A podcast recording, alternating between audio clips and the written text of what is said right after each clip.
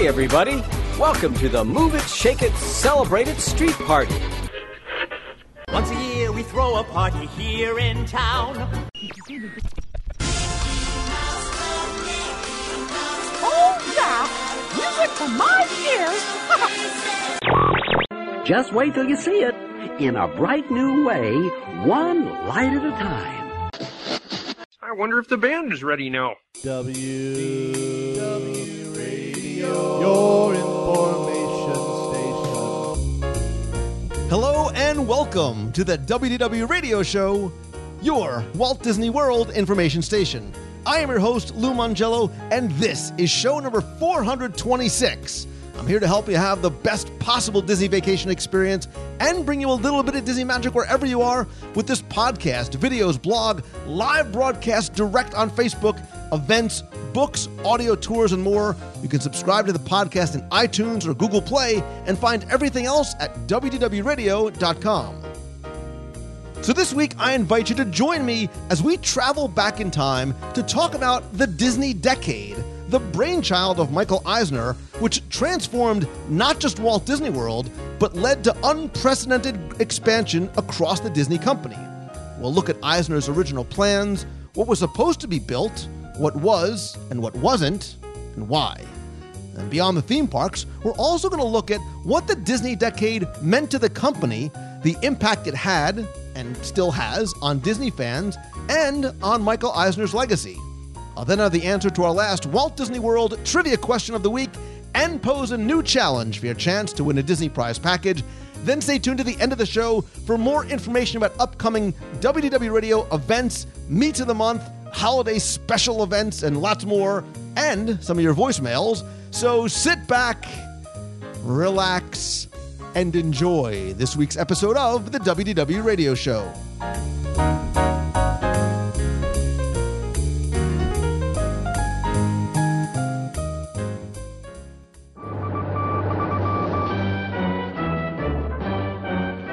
Dateline Walt Disney World. Resort hotels. Two new additions to Epcot Center's World Showcase. And the doubling in size of the Disney MGM Studios theme park are just some of the projects that will become reality in the near future at Walt Disney World. In past Walt Disney World Wayback Machines here on the show, Swan Resort is the we've gone back and looked at specific years throughout the history of Walt Disney World, sort of going back in time to see what it was like in that year and what was coming and what had just opened and the changes that had come to the parks. But this week, we want to go and examine a period of time which I think dramatically shifted the focus, the direction, and the growth, not just of Walt Disney World, but I think the Disney company itself heralded as the Disney Decade. It was the initiative of Michael Eisner, who was the CEO at the time, and really sort of shaped the Florida project and completely changed its direction. And I think a residual of which we are still seeing today. So this week, we're going to look at this Disney Decade, what it was, what it was supposed to be, why it happened, and what were and maybe still are the results of it. And joining me is a man who didn't just read about the Disney decade, but he lived it, as he always does on his blog over at the Main Street Gazette. He is Ryan Wilson Matua of MainStreetGazette.com fame. Welcome, buddy. It's good to be here. So, uh, so you know, it's funny. I said, "Wait, who who lived the Disney decade? You were probably born during the Disney decade, weren't you?" Yeah, no, not even close. Not even close. I appreciate that. I'll take it, but no. So I mean, obviously, that you know the Disney decade, the, the time period we're we're talking about, um, obviously was the, the 1990s, and I think when when you know, for me, when I hear the Disney decade, the first thing that comes to mind to me, obviously, is Michael Eisner, because I think I think look, I think he is remembered by many people for how and why he left rather than what he did and the positive changes that he made while he was here. It's easy to remember the bad stuff and sometimes easy to forget all of the positive things that you've done. And look, the Disney decade was, I mean, it really was his baby. And I think in many ways, helped. Uh, we know sort of the sort of the, the changes and improvements to Walt Disney World. I think this Disney decade may have actually saved the company. I think you're right. I think it gave them something to focus on. It gave them goals, whether or not they were going to be achievable, and we'll talk about that. But he, it, it is. I think you're right. It's easier to look at the what was bad, how things ended, than to go back and look at the good and the positive, and and see what he really came into and how he really revitalized the company. Yeah, and I and I really would like to. And look, uh, you know, Michael Eisner is still my dream interview. You know, he's the one guy I would love to have on the show, not to talk about the reasons why he left and how it all ended, but the incredible things, some of which we're going to touch on today, that he did while he was here. And just to give a, a, a brief background, for you know, I think a lot of people know the name, but maybe don't know. Um, the, genesis of, of, how he sort of came to the company. I mean, he had extensive experience at NBC and CBS, and then was senior vice president of programming and development at ABC. Then he was brought over as the president and CEO of, of Paramount. And look, while he was there, like you can't discount the stuff that happened while he was there. Things like you know, the first one I go to is Grease, right? But you know, Grease, the Star Trek movies, Saturday Night Fever, a little film called Raiders of the Lost Ark, Beverly Hills Cop. Um, I, I, was a child of that time frame, so shows like Happy Days and Laverne and Shirley and and Family Ties were all sort of brought about during Eisner's time at Paramount. I mean, he again he did some incredible things even before he got to Disney as well yeah, he definitely had a name recognition outside of Disney, whereas I think a lot of stuff you had seen before were people who had come up through the system were were associated to the Disney name, and now there's this this new guy coming in, but he had a, a massive amount of, of pedigree coming in. He had you know all these different projects, like you said, Raiders is the one I always go to. Prior to that, so it wasn't like this was somebody just you know falling off the turnip truck cart and, and jumping into the company. Are there still turnip carts? Are there still turnip trucks to actually? I'm sure there's a turnip cart somewhere, some, somewhere in the corner. All right, so let's fast forward to 1984, right? So during the 80s, I mean, there, there's still a lot of good things that are, that are going on uh, at, the company. There's there's some great stuff that's happening in terms of movies. There is some expansion happening at the parks. You know, the, the studios come and Grand Floridian, the first sort of flagship luxury resort. They they introduced the moderate resort hotels with Caribbean Beach, um, you know, downtown Disney, Pleasure Island, Typhoon. So there's a lot of stuff sort of of, happening. Uh, Epcot obviously it opened in, in 1982, but by 1984 uh, some things are starting to stagnate a little bit, and the, the Disney company absolutely needed an infusion of fresh blood to replace Ron Miller. Um, I think the, the company at that point was sort of dodging bullets in terms of potential hostile takeovers. And in, in 2015, you cannot imagine that the Disney company would be subject to that. But that's sort of where the company was. I mean, the company was sort of floundering a little bit in terms of what its its future was going to bring, and they needed to bring in somebody who was going to be strong. And like we said, you know, uh, Michael Eisner was that guy based on his history in Hollywood. Absolutely, and you, you look at you know, animate the films weren't doing as well as they wanted to. The parks, while they were new and great, and everyone was flocking to them, that question of well, what's next? There wasn't an answer at that moment. You, we had the studios coming, but really the direction of all of the parks, you know, here and at Disneyland, it, it was a question of stagnation. It was a question of okay, well, well, where are we going to you know charge into this new territory? And you know, I think right off the bat, even before we start getting to his impact on the theme parks, he brought that you know Hollywood um, aspect to the company because when you think about what was happening at the studios at the time, you know, they needed something like a Little Mermaid. They needed a Roger Rabbit. They needed to bring in somebody like a Katzenberg and bringing in Miramax films to not just tap into the family market, but tap into a little bit more of the adult market. And you know, I talk about how Michael, uh, uh, sorry, uh, Bob Iger's legacy is going to be acquisitions. You know, Eisner did the same thing. You know, ABC, ESPN, Miramax Films, all these things happened even before we get to this Disney decade. Yes, and it was things that they looked at. I mean, we ended up with ABC, but we had looked, but he looked at CBS first, and there, there were these things of okay, if we're going to grow, we're going to have to have all the right pieces to make that growth possible.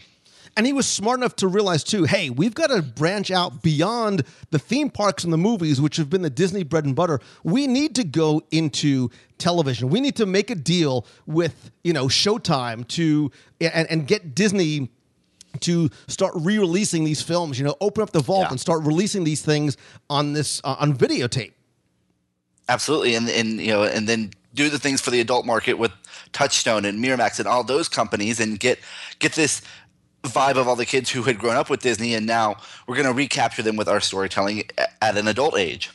So I think he's got some momentum, right? By 1989, I mean, th- the Eisner machine is starting to go, and this is when he sort of brings out this this new initiative called the Disney Decade, which was going to uh, run for everything from not just increasing the size and hopefully the profits of the domestic theme parks, but new parks around the world and new films, and really sort of broadening the the media expansion as a whole of the Disney company. And look, it was a very broad. I mean, it was a very um, you know, blue sky, a lot of dreams, you know, uh, type right. of plan he, of what he hoped to account, accomplish in just 10 years, which relatively speaking is not a long time.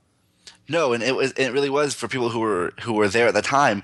It, what what whatever your dream was, could you make it happen? There was the answer at that point was yes. Like let's go ahead and let's do this. Let's get on Broadway. Let's bring musicals back to our to our animated features.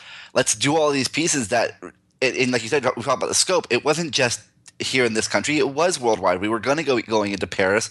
We were going to be expanding Tokyo, and it was just anything and everything you wanted. Go for it. And I mean, look, and we'll you know talk about this, especially about maybe why some of the things didn't happen. You know, we, we talk about Eisner and I sort of analogize. This is not a comparison. It's a it's a sort of a parallel mm-hmm. type of analogy. When they brought him in in 1984, they also brought in Frank Wells as president of the company. He was the the, the mm-hmm. former chief of Warner Brothers. And what I mean when I say that I'm making a, a parallel is it very much was like the Walt and Roy relationship. Eisner right. was the front man. And look, Eisner, we, we, you know, you hear stories about his ego. He wanted to sort of be the next Walt Disney. He was the guy on TV. He was the guy on films at the studios yep. where Wells was the guy in the background. He was sort of the doer while while uh, Eisner was the dreamer they worked well as a team. And when things happened later on, you know, when we lost Frank Wells, I think that's why part of the reason why some of the things fell apart. But the two of them together, um, you know, made a, a very sort of formidable pair in terms of executing on these visions and then, there are times where you see the nods to, to, both of them inside the parks and inside the resorts. It really is. It's always the two of them together because it was something that together they created this next this next wave of Disney magic, this next wave of movies and parks and all these different things. But it, it, I think you're right in, th- in that if we hadn't had Frank, Michael might not have been as successful in those early years as we as he was. Well, we and we know that because of, of yeah. what eventually happened, and we'll talk about right. at, that at the end. But you know, when we talk about the the quote unquote Disney decade, this is not something that you know history looks back on and and titles that era. Like the same time we talk about the Renaissance, you know, the second golden age or the second Renaissance of Disney animation. Calling it the Disney decade was part of his actual plan, and it was written about and talked about all the time. And if you looked at um, a annual report back in 1990, he talked about it. It was actually called "Building a Dream Together."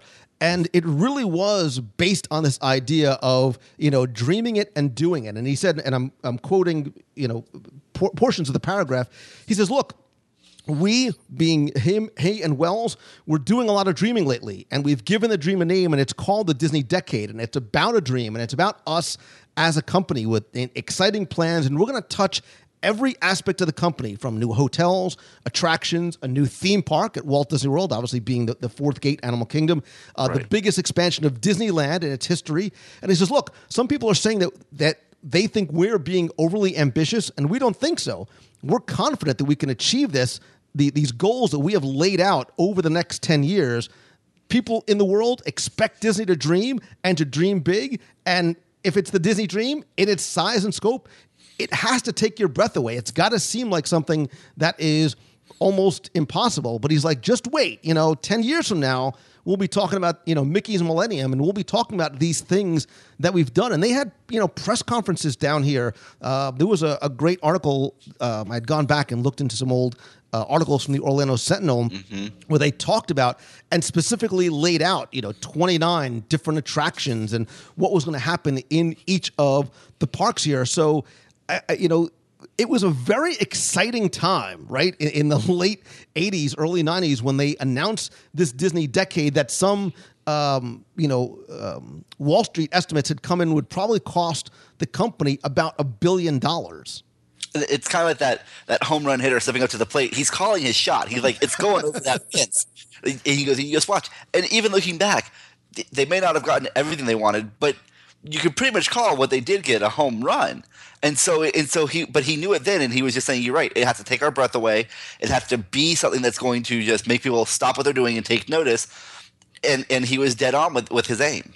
Yeah, and we're going to talk about you know some of the things that they were able to accomplishment and some of the things that they weren't.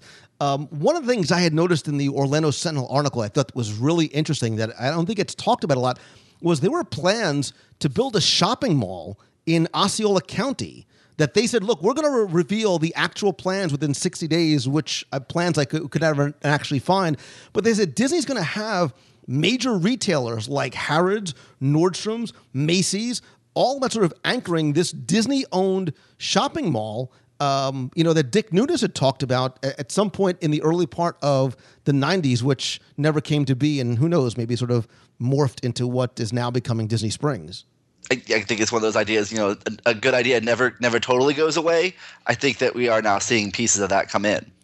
So I, I want to talk specifically about things that came to the Walt Disney World theme parks, but I think I would rather start with sort of a, a, a wide, you know, a thirty thousand foot view down on mm-hmm. all the things that impacted the company, because I think all these things are either closely tied to or very um, directly related to Walt Disney World. And I tell people all the time, man, like the first thing that I think about when I think about the Disney decade, believe it or not, is not the food or the theme parks, but think about all the resorts. You know, when I when I step into right. places like Epcot or the studios and I start pointing out or talking about different resorts, I'm like, uh, really? Are you enjoying your stay at you know Wilderness Lodge? Are you enjoying your stay at you know such and such or, or the All Star Resorts? That is all directly because of Michael. I mean, there were there was massive growth in terms of getting people to stay on property.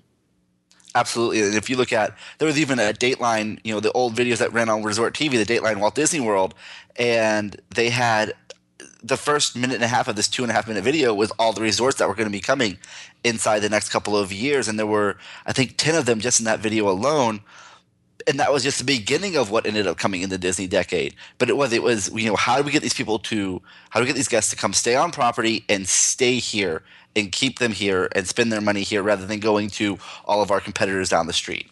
Yeah, I mean, look, you know, uh, even the the whole concept of these these deluxe and moderate really was sort of based on this Disney decade because all of the of the uh, uh, deluxe resorts for the most part started during that time, right? Yacht Club, Beach Club opened in 1990, Boardwalk, Animal Kingdom Lodge, you know, uh, Grand Floridian obviously opened in 88, but it was still pretty close. Wilderness Lodge, and in terms of moderates, you've got Coronado, you know, French Quarter, Riverside, you know, the All Star resorts. Um, in terms of the the number of guest rooms that are added, I mean, it's in the you know five digits. You know, it's more than ten thousand right. guest rooms uh, that came to property, and and I think made it accessible and affordable for more guests to be able to stay and that's not even until you start going looking at Old Key West and then DVC that hadn't even existed until the Disney decade. And all yeah, you're right. All these rooms come into property, and all these guests that can now come and experience this. And and you led me right to where it, it logically we should go next. It is the Disney Vacation Club, right? Where they talked in in the launch of this idea of the Disney decade. So look, we're going to have an opportunity for you to own. I'm using air quotes a, a piece of the magic, right? Which is which is a very different concept in terms of family vacation planning because now you can stay and have sort of a, a, vested interest, an ownership interest yep. in this Lake Buena Vista golf course. And they were going to start selling, I think, in, in July or whatever of 1991 or so. But what they were doing was changing the idea of timeshares. You were now able to not lock in weeks, but use a somewhat complex but flexible system. That's why I never did DVC. I just couldn't. I can't even balance my checkbook, let alone keep track of points. But you, you know, buy these blocks of points, and you have flexibility about you know when you can and now where you can stay. Yep. Yeah, and it, it would, and it would. You you're there on property. You have this thing that that's going to be there for the next twenty some odd years for your for your kids and possibly your grandkids, and you know you're looking forward to, to all those vacations. And you're right, it's this point system, so it's they're not locking you into a specific time of year, and or or as it out to the re, you know specific resort this would expand later on. We would end up with South Carolina would get Hil- Disney's Hilton Head Island. You'd end up with Disney's Vero Beach, and all these different places that you could go and take your family to to tie into this Disney name and this Disney magic. And, you know, at the time, it was a somewhat radical idea, but I think it may take off because, I mean, look, in 2015, the number of Disney Vacation Club properties you have on property and, like you said, around the world, and it doesn't show any signs of slow, slowing down. I mean, look at what they just added to the Grand Floridian. Look what they added right. to the Polynesian. Look what's coming to places like Wilderness Lodge. I mean, the, the, the idea of Disney Vacation Club ownership, right? That idea of owning a piece of the magic is definitely something that resonates and works for a lot of guests financially. And I think it's one of those things that everyone internally feels like they own a piece of that of the Disney name and the Disney magic out there. And so now this is a way for them to tangibly kind of do that while building these these more more properties around the world for for them to go to for you know years and years in the future. And, and when I think about the Disney decade and things that were coming here, it actually makes me think of what Walt Disney World's original tagline was, right? It was supposed to be the vacation kingdom of the world. And I think in 1971, when you came and you stayed at the Contemporary or the Polynesian and then eventually had places to go like the Lake Buena Vista shopping village, mm-hmm. it was. You came and you vacationed here. But as everything else outside the berm, sort of, or outside the bubble, started to get built, whether it was Church Street Station or budget hotels or other attractions, all of a sudden people were going off property. So what does Eisner do? He says, no, no, we're going to build a wide variety of A, themed hotels, keeping people immersed in the magic, giving them different price points, whether it's value, moderate, deluxe, or ownership in, in the property itself. But we also need to build things to attract and keep them here. So what do they do? They build Blizzard Beach. They build yep. two miniature golf courses, Fantasia Gardens, Winter Summerland. The downtown Disney area now becomes an entertainment destination with you've got Disney Quest, you got Cirque du Soleil, they build Wide World of Sports, right? They they leverage mm-hmm. the the the power of the ESPN brand in terms of not only giving people maybe less of an entertainment destination, but now all of a sudden you're attracting the cheer groups and the Pop Warner and the lacrosse teams and the runners and all this other thing. These all came from Michael Eisner and team. Yeah. and team. It, it, right, it was. It was like okay. So what are people looking for? They're looking for shopping. They're looking for. They're looking to go swimming. You know, what? And the pools aren't cutting it anymore. So we now let's now let's up our game in the water parks business. Let's let's give them you know world class entertainment. Whether it's Cirque du Soleil, whether it's Disney Quest with the latest and greatest in technology. they're just what what is it going to take to keep people here? And we're going to find it, and we're going to put a Disney sticker on it, and, and we're going to have it here, waiting for them when they get here. And remember, too, just like the opening of Walt Disney World itself, and again, I'm not again I don't I'm not trying to compare him to Walt, but his ideas for what he wanted to do during this short time frame were very sort of radical at the time and they were very sort of forward thinking because he wasn't just building all of these hotels and then we're going to figure out how to fill them and, and i mean spending maybe nearly a billion dollars in expansion but he also does something unique. And I when i say unique i don't mean things like wide world of sports but love it or not and, and we'll do a separate show on this because i was never there and i and i regret not going. The disney institute it's, yeah. right which currently sta- which, which is where saratoga springs currently stands was something that as long as you're here on vacation, we want to help give you more than just entertainment. We want to give you value, we want to give you ent- education. And there were hands on educational and enrichment programs. Dude, I remember desperately wanting to do the TV production where they put you in front of and behind the camera and showed you how that worked. And there was movie making and animation yeah. and guest services. I mean, it, it, spanned a wide spectrum. And, and maybe it didn't work because it wasn't executed properly or people didn't like this idea maybe of going to school where they were on vacation. But right. I think the concept itself, and I would love to sort of see this come back, was incredibly uh, forward thinking, and I think still could work if executed somewhat differently and positioned differently. No, I think you're right. I think it is one of the things. It was maybe maybe your sessions were too long and you were taking away too much of the actual quote unquote vacation time or family time if you had other people there with you. Um, you know, I can remember the horticulture sessions like that just looked amazing to me. It was something I always wanted to do. I never did.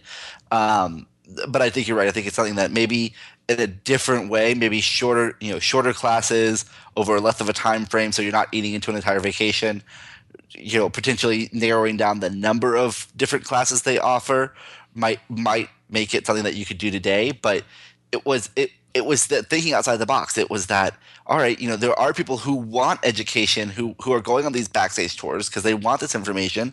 Let's give them a, a week long experience like that. And it was you know, those kind of ideas that they just didn't stop running with with eisner and, and, I think had it been marketed differently, or I think even I think today, you know, maybe the idea was ahead of its time. And again, it, it's a separate discussion for a separate show. I, I think if you introduce something like that today in 2015, 2016, mm-hmm. when the, the the culture and how we consume content and generate our own content uh, has changed, something like that might work. This idea of almost like a retreat while you're on vacation, or a right. separate type of vacation that is a retreat. Uh, but in addition to that, too, you know, he's saying, all right, so we're going to change the way people's idea of vacationing in and of itself is going to be. Yes, there is this vacation kingdom of the world. We haven't even talked about uh, attractions as yet. You can come yeah. here as a destination. So if it's a sports themed type of experience that you and your family are having, you've got uh, Wide World of Sports. If you want to maybe do some education or a company retreat, we've got the Disney Institute. If you want to own a piece of it, we've got things like the Disney Vacation Club. Or look, man, are you ready to go all in and sell your house like many people in 2015 are doing and live here? We're going to create the city of celebration again, not to call it sort of, you know, a take on the idea of Epcot, but to a certain degree, we are right. going to build this futuristic, very innovative, technology driven entertainment environment, educational community, um, you know, under the, the, Disney umbrella that was talked about in the early 90s and I guess launched probably in 96, I want to say somewhere around there. Yeah, I was, I was going to say, I was, thinking, I was thinking seven, but somewhere in there, yeah it's it is it's it was that realization of and you can't tell me that, that some of those first residents weren't people who grew up with Epcot and the idea of Epcot and were like, this is it. It looks different, but it's this is it, and I'm jumping on right now. Uh, it was it was effectively a way for you to live your Disney dream. Yeah, and, and, look, you know they they were very deliberate in choices they made, and I think Celebration also should be uh, a show in and of itself because I remember going there with my parents because my dad was like, "Yeah, man, buying at Disney. Come on, like we're here twice a year anyway. Someday my son's going to write a book about this place." But um, he never said that. But we went and looked, and at the beginning, you actually weren't able to purchase a property unless you live there nine right. months out of the year. They didn't want it to be a vacation home kind of vacation rental uh, places being left. So I mean, the idea about how it was was to be done was right on par. And again, sort of keeping in, in terms of what Walt wanted to do, which was have a community that was technology driven. Um, I mean, I think it was it was awarded like community of the year or something uh, just a few years afterwards um, you know not in the same type of thing but it but to a certain degree ryan it, it did become yeah. and it still is an attraction you know visitors come and they go to, to celebration to see what it's like or to go to the downtown yeah, they do. They just want to see. They, you know, they've heard the rumors or they've heard rumblings. They've read stories, and they, they wanted to see it. And so it is that way of going and looking and and imagining what it would have been like or what it could be like uh, with with all of these technologies and this very organized, very planned out to every detail town. And um, it is it, it it is something that still brings people in. You know, they'll stay on property, but they'll drive across I four just so they can get a look at celebration. And something else that they did too is, I think, indicative of, you know, Disney might not necessarily always be the first player in a game, but I think what they do is they learn and they listen and they watch and they right. become very strategic in terms of their execution. So for years, they have partnerships with cruise lines like the Big Red mm-hmm. Boat, right? Which worked well, was profitable. I think Disney watched, they learned, they said, you know what, this is cool but we can do it better if we do it ourselves. And they launch the Disney Cruise Line. Again, right dead center in the Disney decade. It launches in 1995. They launched the Magic, the Wonder. It explodes exponentially, and they now have four ships, and who knows what the future is going to hold. But again, you've taken this single site vacation experience and expanded it not just to potential ownership and other types of experiences, but now you've got this land sea option as well. Right, and I think it, I think you're right. I think it's one of those things where it's let's listen, let's look, let's find our way of doing that. Let's find our niche in that market, and they and they went for it, and they and right. They haven't looked back. It's you know it's the same kind of thing they've done later in later years with the Adventures by Disney. Now it's like okay, there's all these tour groups going all over the world. How do we make that ours? How do we tangibly do that? And the cruise lines were that great example of doing that. Like, okay, we're going to take these, you know, the old style boats that Walt and Lillian would have sailed on, make make our boats look like that, harken back to that era, but keep it top of the line. And that's it. You you hit right on it. How do we sort of eh, how do we sort of keep them in the bubble? How do we control the guest experience? I don't mean control in a bad way, but they want to make sure that they are able to sort of put their Disney touch on everything that you see and do. So whether it's going out to Aulani or going on the cruise line or going to uh, you know Adventures by Disney, they want to make sure that their standards are met. They make sure that when you go on a Disney cruise, you've got spaces for kids, you've got spaces for adults, but you still come together as a family. It's not, you know, Mickey Mouse Right. all over the place, but it is a, like you said, that sort of Walt and Lillian refined cruise like experience um, that I think is is definitely a, a direct extension of what you get um, at the park. So, I mean, even like I said, we haven't even touched on Walt Disney World itself, but sort of extensions of you know that that section of property. Uh, the amount of growth and the amount of, of radical change in direction directly attributed to the Disney decade is, is obviously stuff that we're still feeling today. It definitely. I think it. I think that kind of got the you know the snowball started at the top of the mountain, and now it's just this gigantic you know avalanche forming kind of snowball coming down at us. But it's it, it had it's changed the direction in, into how we think and look at all things Disney, and I and I don't know where where and when that that will take another shift like that. So I, I think let's sort of go and talk about um, the, the parks themselves because you know we could sit back and sort of go through maybe maybe this is the way we should do it. You know, we can sort of quickly run through park by park the hmm. things that that were accomplished and then look at some of the other things that were planned for the Disney decade, maybe weren't fully developed, but man, if you think hard enough, you might see some remnants of those that are are here now or maybe continuing to come in the future. So if we go sort of park by park, you know, Magic Kingdom, obviously the, the big addition during this time is Splash Mountain. Um, we know the story of, of how it came to be, and again, having such a, a great property in Song of the South. But you also get things like Winnie the Pooh, Buzz Lightyear, the new Tomorrowland, and Legends of the Lion King. I mean, that was in a relatively short period of time some, um, especially with things like New Tomorrowland, um, not necessarily massive growth, but a, a good deal of change and new experiences in the park. Definitely you're adding you're, adding old familiar names with things like Winnie the Pooh and Splash Mountain. You got Buzz Lightyear, which after Toy Story was now was a household name. You, and then they're creating their own stories in New Tomorrowland with the alien encounter and the timekeeper, which maybe you know they're not still there today, but their their legacy kind of lives on and their myth lives on. Uh, so it was it whether it was finding all these pieces from old, what's old is new again, what's new is new again, kind of thing, and putting them into the Magic Kingdom. All of these stories in one place. Yeah, we've done, you and I have done sort of a Wayback Machine on Alien Encounter and how that came to be and how the idea of licensing a, a third party property didn't work. So he said, fine, we're going to create our own alien and create our own experience and, and put our own touches on it and make it a little bit scarier. I didn't think it was uh, scary enough. But other things that were announced for Magic Kingdom that were planned that maybe didn't come to pass, in addition to Splash and New Tomorrowland and Alien Encounter. So in Tomorrowland, there was going to be Plectu's Fantastic Intergalactic Revue, which sort of a uh, a musical variety type show with audio animatronic alien musicians. Um, makes me think a little bit of uh, Sonny Eclipse over in, uh, in Cosmic Ray's. Uh, they had planned a a by 1994 a Little Mermaid attraction, a magical musical ride into the undersea world of Ariel and Sebastian the Crab, which sounds a lot like the Little Mermaid attraction, which is currently in Fantasyland. You, you also had things like they were going to do a one man's dream, which we all know as, a studio's piece. But in 1992, it was going to look at you know 65 years of films from like Peter Pan and Snow White, Lady and the Tramp, and and kind of look back at their creation. So it was more looking at the animation than as a whole of Walt's life. But you get this spark of one man's dream coming in as well.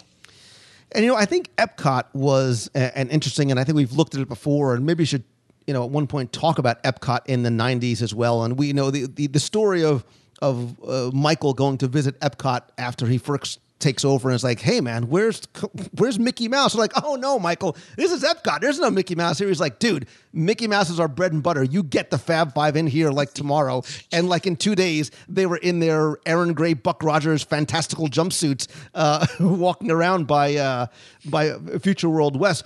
But you know, you got things like Innoventions and Honey I Shrunk the Audience, Test Track, Journey into your imagination. Now, I'm not calling that a win necessarily. it got done. That's what we'll say about it. Yeah, yeah. I mean, it, it was uh, it was built, but they really wanted to make some changes to the sort of future world for the 90s, getting ready to sort of bring future world into the 21st century. And I think the idea of continuing to partner with corporations, um, you know, as part of the anniversary of Epcot Center, changes coming to things like Spaceship Earth and Horizons and the Land and World of Motion and Universe of Energy, uh, Journey Imagination.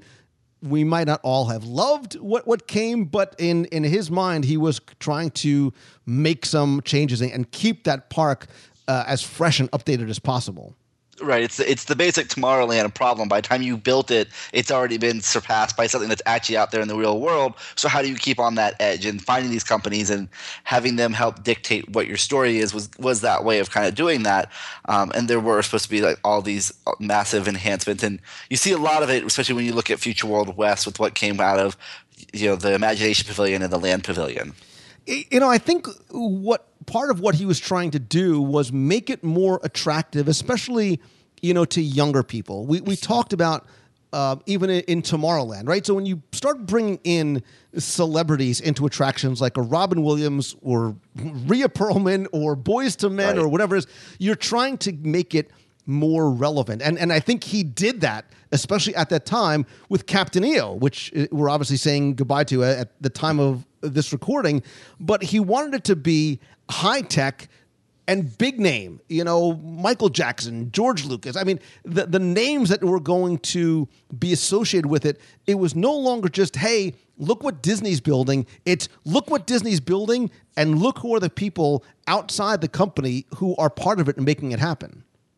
I, I think you're right. I think it's one of those things that's I may not love Disney. I may be a teenage boy at that time who didn't want anything to do with Disney. But wait, you have Robin Williams in there, and I think his stand-up routines are, are off the charts. Let me let me go see what he's doing. It was that way of finding that that thing that you could identify with and making it something something where everyone in the family was was seeing some of their heroes or some of the things that they related to outside inside their vacations.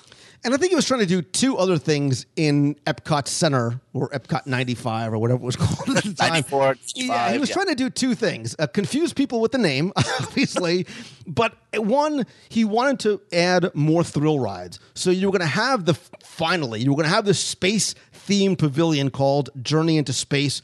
It was going to be what they called the ultimate thrill ride through space travel. Uh, obviously, that didn't happen. We eventually get Mission Space.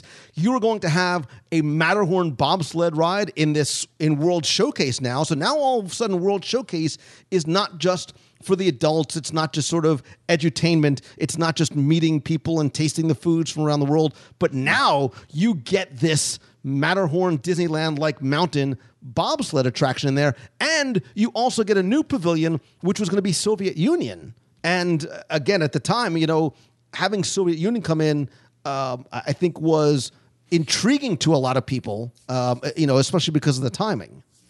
it, the timing would have definitely was definitely intriguing people. It was the most asked for pavilion as to why it wasn't there during during the '80s, during the first basically decade of Epcot Center.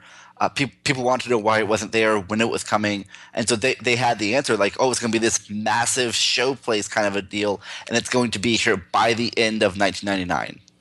Yeah, and you know, obviously, those kind of that expansion didn't happen, and not much expansion really has happened uh, in World Showcase. But I think he was trying to um, he was trying to keep Epcot as as new and as fresh, and again, I think as relevant as possible. But I think really one of the places that he really wanted to um, put a lot of time and effort and money into was over at the studios. Again especially coming from the background that he come through. He said like the studios is getting i, I don't know 16 17 new shows and attractions. It is Yeah. going to double in size like right off the bat. You're going to get sunset boulevard. You're going to get this this replica of walt studio and you're also going to get uh, attractions and experiences that again are relevant and relatable to things that are popular right now. Right, you were going to get a ton of stuff dedicated. You you going to have Roger Rabbit's Hollywood with the the trolley car, the Toontown trolley. You were going to have Dick Tracy's Crime Stoppers, where guests were interacting with the scenes around them and these in these you know old classic gangster shootouts. You had uh, they were going to have Disney Channel auditions where guests were where guests were actually able to come in and quote unquote audition for Disney Channel shows. Um, there was a lot of big pieces that were coming to the studios at the launch. Uh, you know, this was after the park had only been open for less than a year. Right, but he realized, and and he, you know, when the park opened, it was not, it was sort of meant to be a half day park, and he very wanted to quickly change the perception and obviously change the amount of time and money that guests were spending in the park. So in the decade, you get things like Rock and Roller Coaster and Tower of mm. Terror and Sounds Dangerous and Fantasmic and Sunset Boulevard, and you do get the Muppet Vision 3D attraction and a Voyage of the Little Mermaid experience and a little thing called Star Tours. I think that's going to take off. Um, you Literally, had stuff for kids. Um, you had Doug Live, and gosh, I loved Bear in the Big Blue House like there's nobody's Yeah. business. Don't get me started singing that song. Um, the Honey I Shrunk the Kids, sort of that that play area, which still exists, you know, to this day. You didn't get things like you said. You didn't get the entire Roger Rabbit Hollywood land and the buggy ride and the Benny the Cab ride and, and whatnot. You didn't get the Muppet movie ride. We got the great movie ride. You didn't get the Muppet movie ride where they took you through the history uh, of movies, which I would still love to see. Um, uh, and you did not get, unfortunately, that. Um, that, that replica of the Disney Studios, that Mickey's Movie Land, where you can he started this idea of and, I, and I, when I say he, uh, understand when I say I, I mean Eisner and his team. I mean the company at that time. I don't mean he, but this idea of making experiences more interactive. He wanted people to have hands-on experiences with movie making. He wanted to produce a movie, to star in a movie. Like you said, the Disney Channel auditions, you know, some of the other stage shows that they had where you got to go on stage. I mean, I even think about now, we still have, you know, the Indiana Jones Epic Stunt Spectacular where you become part of the show. You know, there's Streetmosphere characters. There were plans for um, the, the the Magic Underground, um, uh, the, the the restaurant, The, right? the David Copperfield, Yeah, right? yeah, yeah. So the idea of themed dining experiences, you know, even the um, oh gosh, I can't remember the um, oh my gosh, where Bear in the Big Blue House is the um, the, the the the soundstage restaurant and the catwalk bar, making you really feel like you were there, um, you know, as part of this living, breathing, working movie studio. Yeah, it was. It was. It one. It was bringing the studio portion to life for guests in tangible ways, and and two, it was again going back to these things that you recognize. You recognize Roger Rabbit. You recognize, you know, Mickey Mouse in that studio that would have been his early his early home. You recognize David Copperfield.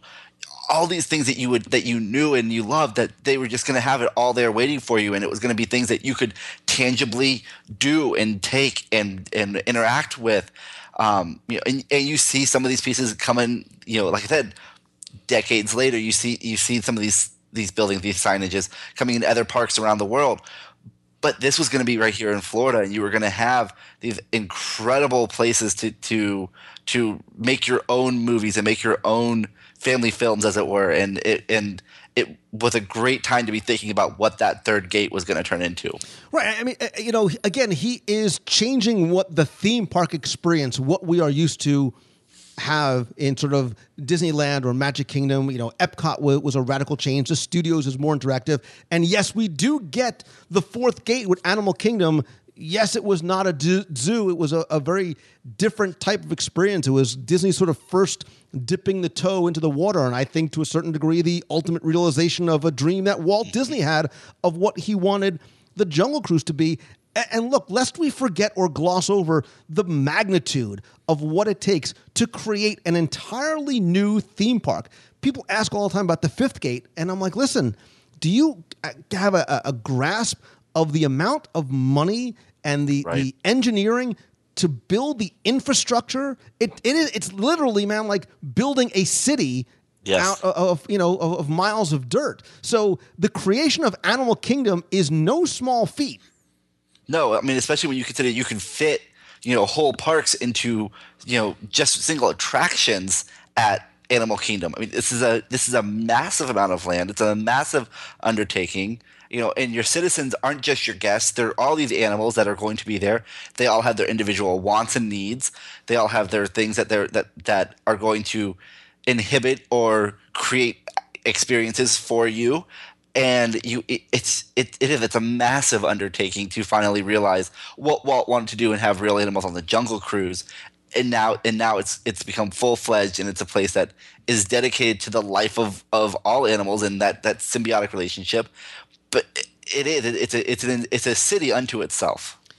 And so and now comes sort of the, the chicken and the egg question, right? You've got all these incredible experiences right. to bring people there. They need a place to stay. Or mm-hmm. we're building all these places to stay. We better build something else for them to do because they're going to get tired of, of Magic Kingdom and, and Epcot pretty quickly.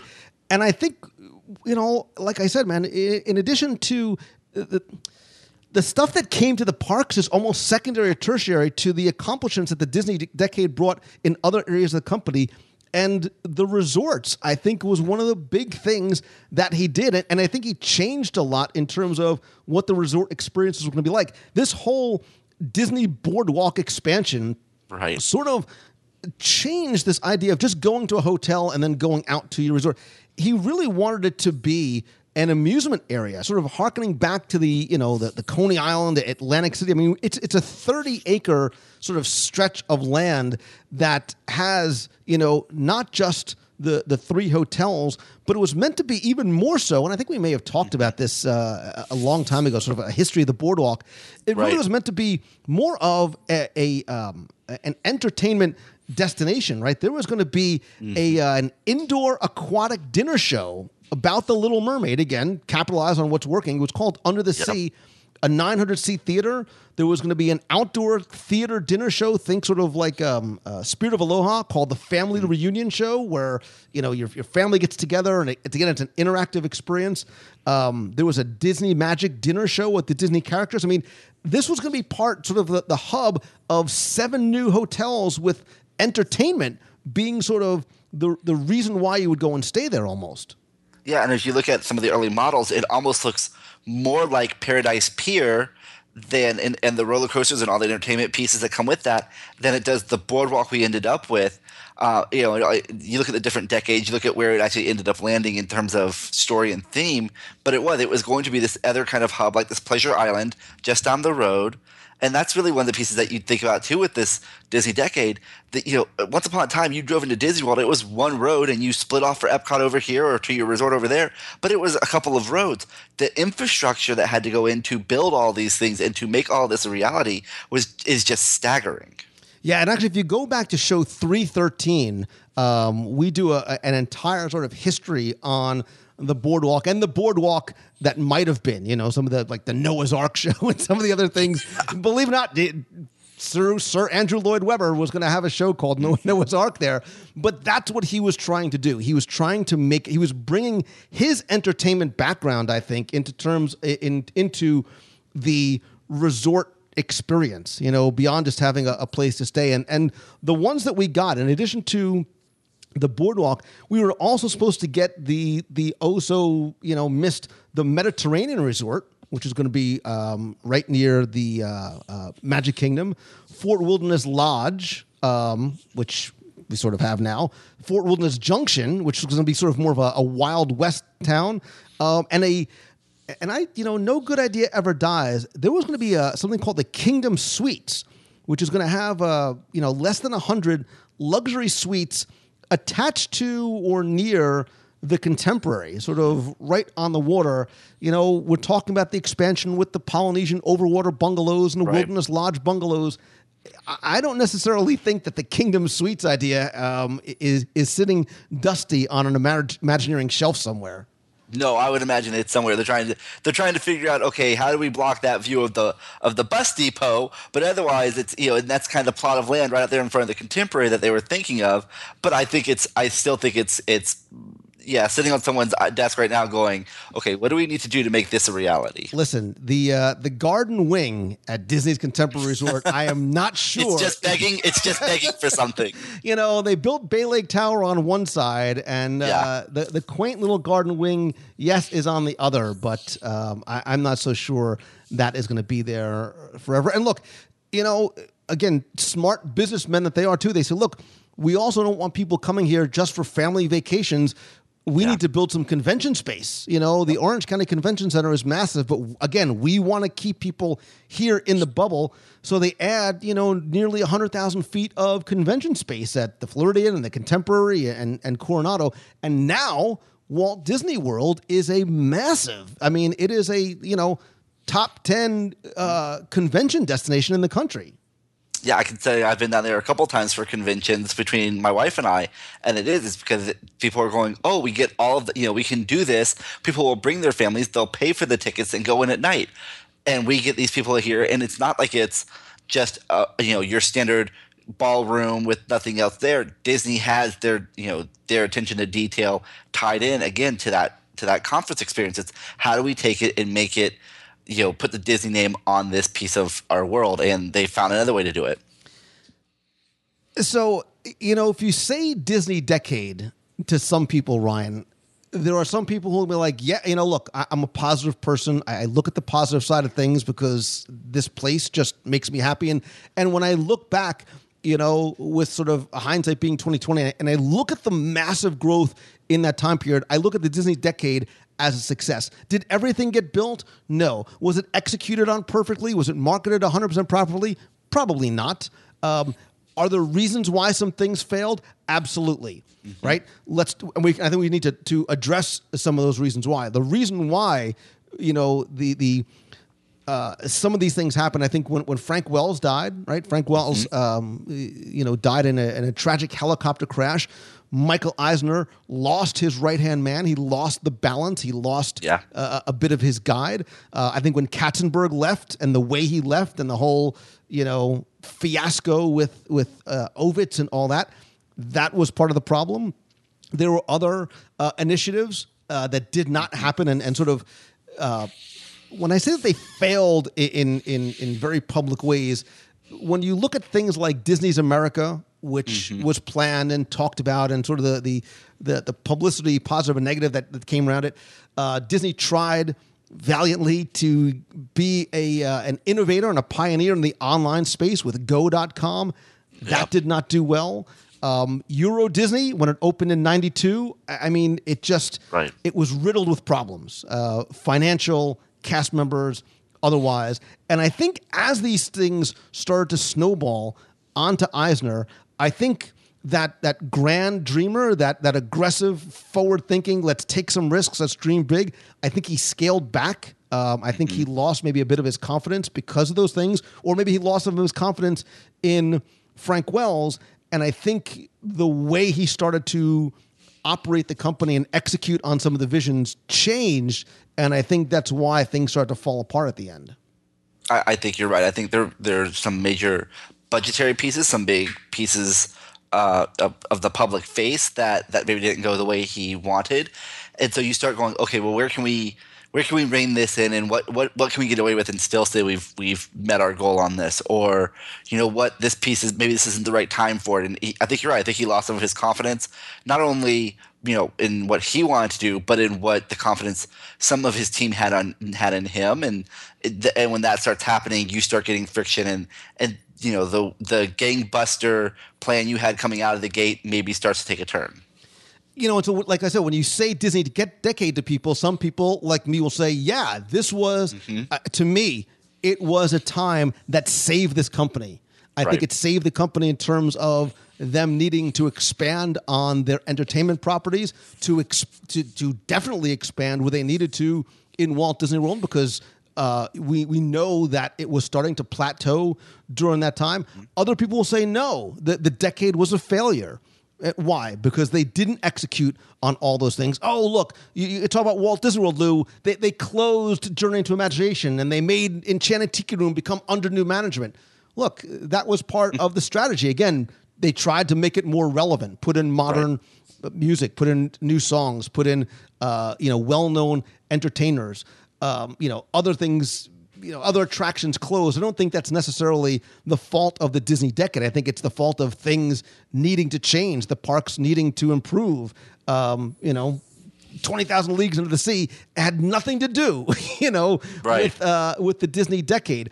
Look, are, are, are all the media properties killing it and getting the same type of growth that maybe the parks and the studios are? No, but you know, overall, I, I think is a Disney decade a win. I, I say absolutely. Oh, I- And I wait, def- wait, wait, very quickly, let's. I, I didn't even mention, you know, during the time he's there, right? So the um, they they expand. We we sort of forgot to mention too. You know, they expand overseas, so the number of actual parks that are built sort of during this time. Right. You know, continues to grow too, and I think that you can't, you know, discount that. Yes, does does Paris do as well as they hoped? No, but that's not the only thing that was happening. No, it's absolutely not, and I think it is. I think you know, going back to what we talked about at the beginning, this was a time where when he came, when either came in, they were they were on the verge of collapse. They were on the verge of being you know acquired by someone and and broken up into different pieces. Whereas you know he he's turned the company into 180. Now they're growing. Now they're acquiring other pieces to their to their name and to their brand, and it's you look at any other decade of solid growth in the in the the Disney you know company's history, you don't see as an explosive a boom. You know, maybe maybe now we're heading into that, that another Disney decade, but you know, look at any other decade, it's not there. That same magnitude of of effort and magnitude of drive isn't isn't there. Um, and you're right. Maybe we didn't get everything, but we, we got a lot out of it. And there's a lot of things now that we still hold as key pieces of the Disney experience that we wouldn't have had otherwise. Right, and we didn't get everything maybe at that time, but Right. we've gotten iterations of them later on. And look, when you dream that big, when you're throwing out a hundred different things that you're planning on doing, and you quote unquote only execute on 85% of them, uh, you know, if I'm batting 850, I'm pretty happy, you know? Yeah. you know, Exactly. So I, I mean, I, I think if you look at it as a whole, you know, as, again, you talk about major things like DVC, Disney Cruise Line, uh, you know, the expansion, overall expansion at the parks, the attractions, the resorts, the studios, you know, the acquisitions of ABC and ESPN. I mean, it was a massive, massive time, and I think, like we said, I think we to this day continue to feel the positive repercussions. I think that enabled somebody like an Iger to go in Right. and continue to do what he was doing. I, I think you're absolutely right. I think it gave him the leverage to to keep taking steps forward instead of having to worry about well how are we just going to keep the you know the doors open effectively and and Iger was able to go out and and make those connections where you know Eisner at, at the end of his tenure didn't have as positive a relationship with maybe a, with Pixar or Lucasfilm. And and now these are names that are inside the house and the, and we keep building and going forward with them. And I think and you do you look at the worldwide impact not just in the parks but in the cruise lines in the vacation club in the film industry in the television market in the sports arena. It's it you know, it just continued to snowball and is just continuing to build and build and build upon itself Yeah, and look, Michael, if you're listening, I, I would love to have you on the show. To I look, I, I want to celebrate the accomplishments of, of Michael Eisner, right? Because I think so many people remember uh, again how he left and things that happened immediately thereafter, and the shareholders meetings, and just how uh, Yeah. you know how tough it was with with Ovitz and everything else like that. Um, and I think uh, not enough people celebrate the accomplishments and appreciate the things that we enjoy today, which are a direct result of what he did and his vision and the Disney decade, which was uh, which was his initiative. Absolutely, and and when and when you get that interview, because I believe it's a matter of when, not if. Can I just sit on the sideline and smile like quietly in the background? Can I just be there for that? Absolutely, brother. Absolutely, brother. So uh, I would love to hear from you, the listener. I, I would love to hear your thoughts on the Disney decade on Eisner. When you hear Disney decade, do you look at it as a positive way? Do you look at it as as um, you know a failure to execute on all the vision? Um, you know, I want to hear your thoughts. You can you can tweet me at Lou Mongello. You can go to facebook.com slash WW Better yet, I would love for you to call the voicemail at 407 900 9391. I'd like you to weigh in on your thoughts about Eisner, on your thoughts on the Disney decade. Whether you agree or disagree with us, that's fine. Um, I, I just would enjoy hearing your opinion and hearing the conversation. And then, and only then, when you're done, go follow Main Street Gazette on Twitter and go to mainstreetgazette.com and uh, just take in some of the uh, some of the amazing stuff that Ryan Wilson continues to put out on the blog.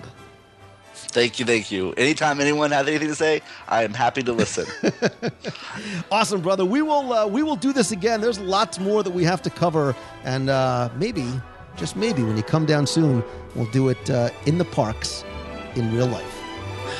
Uh, That'd be fun.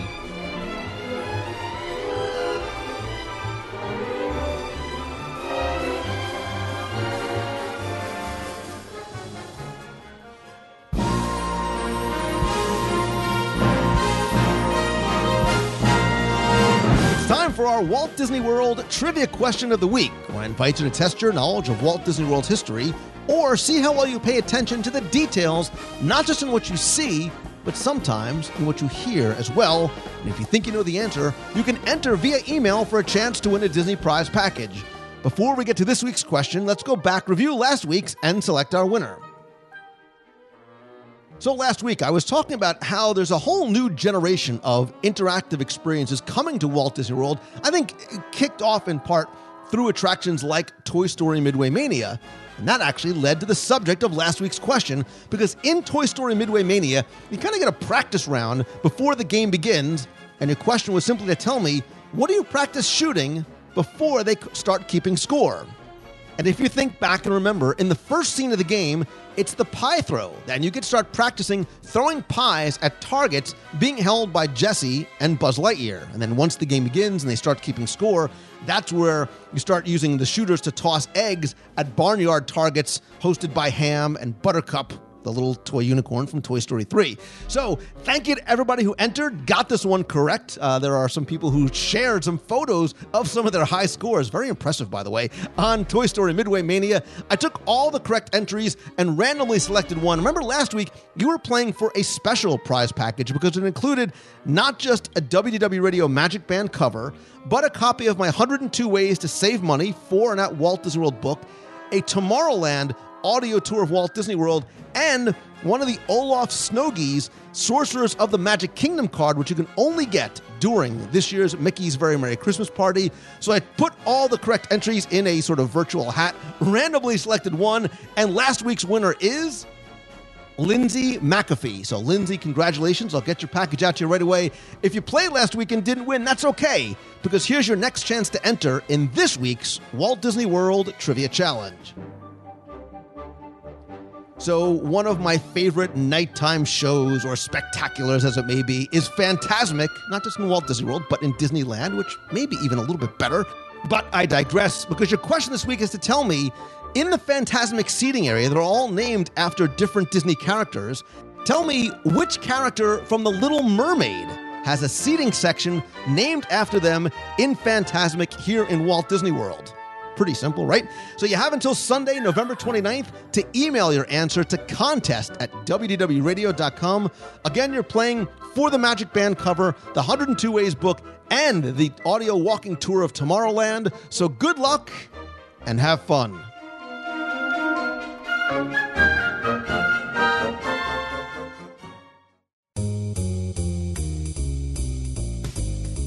That's going to do it for this week's show. Thank you so much for taking the time to tune in and spend and share some of your time with me. I really do appreciate it. I know how valuable your time is to you. Uh, don't forget to come to the show notes at wdwradio.com. You can weigh in and talk about your thoughts on the Disney decade. I also will link there to a video, a promotional video that Disney put out about the Disney decade right there at the show notes. Go to wdwradio.com slash 426 to find that. Uh, quick thanks also to everybody who is a member of the WDW Radio Nation. Lots of new members this month. Really do appreciate the love and the friendship and the support. And if you want to help the show and get exclusive rewards like monthly scavenger hunts, access to our private Facebook group and video calls, logo gear, backpack, shirts, monthly care packages from the parks and more, you can visit wdwradio.com slash support. I, I sincerely, sincerely appreciate uh, all the support that so many of you have given me. And anybody who signs up during the month of November at the silver level above will get a special care pack, a physical care package from me sent to you as just my way of saying thank you. So again, visit wdwradio.com slash support. And by the way, speaking of giving thanks uh, in the spirit of Thanksgiving, which I think is something that we all need to express and feel always, not just one day a year, uh, I am honestly uh, so very thankful for not things, but for you. Uh, and again, the support and the love and the, the, friendship that you've extended to me. And in a very, very, very small way of saying thank you, uh, if you use code THANKS40, T H A N K S 40, uh, at the WDW Radio shop during checkout, you can save 40% off the audio tour CDs, downloads, the 102 Ways digital version. That code is good till December 1st. Again, it's wdwradio.com. Click on the shop link and use code THANKS40 at checkout. While you're on the site, be sure and check out our blog. And again, huge thanks to our team of incredible blog writers talking about Disney and Walt Disney World some, from so many different angles and, and perspectives. Subscribe to our free emails newsletter, and don't forget to to also join me every Wednesday night at 7:30 p.m. Eastern for WDW Radio Live. I've been broadcasting live every Wednesday for about seven, eight years or so. In a recent change about a week or so ago, I've been broadcasting on Ustream and Meerkat on Periscope, and I've now moved the broadcast over exclusively to Facebook. So if you follow me at facebook.com slash Lou Mongello. Turn on notifications. Again, you can be part of the conversation and broadcast every Wednesday, as well as when I broadcast from the parks. I've recently broadcast from the Osborne Light, uh, Mickey's Very Merry Christmas Parade, some other events as well. Plus, I might be out and about and on the road, so you never know when a broadcast will show up. Again, it's facebook.com slash Lou Mongello. Be sure and follow me there and then turn on notifications. You can also follow me on Twitter and Instagram and Pinterest. I am at Lou Mongello.